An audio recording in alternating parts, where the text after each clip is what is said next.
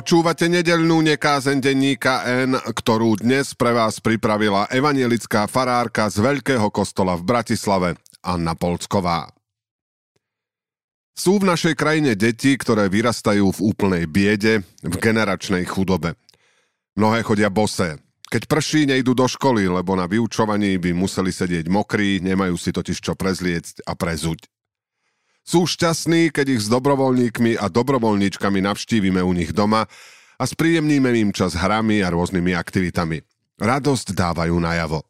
Keď odchádzame, pýtajú sa, či prídeme aj zajtra. Ak sa má ich situácia zmeniť, je potrebné podporiť ich rodičov. Povzbudzovať v každej iniciatíve v úsilí, aby si napriek trpkým skúsenostiam s odmietnutím kvôli farbe pleti neprestali hľadať prácu – Tešia sa, keď niekto ocení, s akou láskou sa starajú o svoje deti.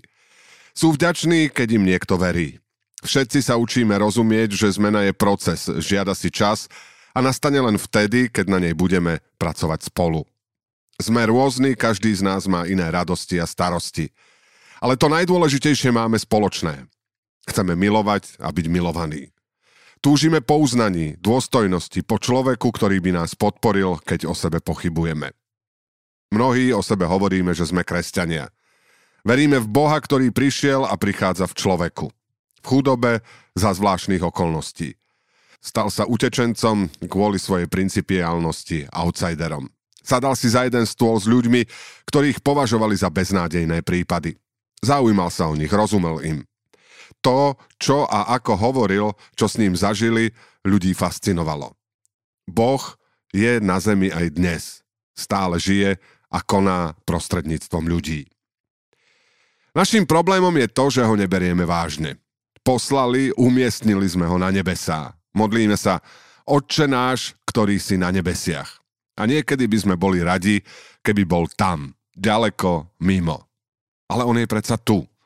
Je v každom človeku, ktorý ponúka nezištnú pomoc. Vie počúvať, rozumieť, odpustiť.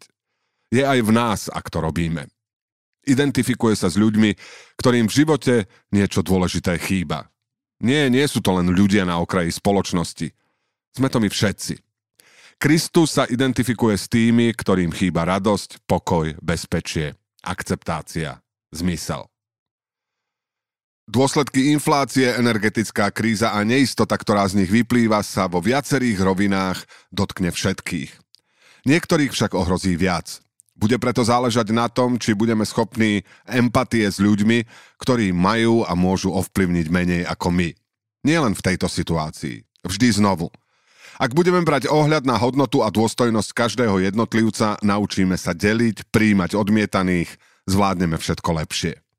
Náš život získa kvalitu, keď jeden druhému doprajeme čas, starostlivosť, rovnaký prístup k spravodlivosti a ľudským právam. Nie len tým, ktorí sú naši, v rodine, v tejto krajine, na bohatšej pologuli. Krízy sú šance. Všetci sa v nich môžeme učiť hľadať nové cesty, nové perspektívy, vnímať, že striednosť viedení a pití v nárokoch na ošatenie, vykurovanie, používanie aut, či nevyhnutnosť striedať námahu s oddychom sú aktuálnou, ale aj trvalou výzvou prispieť k ochrane života, jednotlivcov, spoločenstiev, celého životného prostredia. Prajem nám všetkým odvahu hľadať a nachádzať úplne nový životný štýl. Tvoriť nové, nenechať sa limitovať strachom o seba, ale žiť z viery v lásku.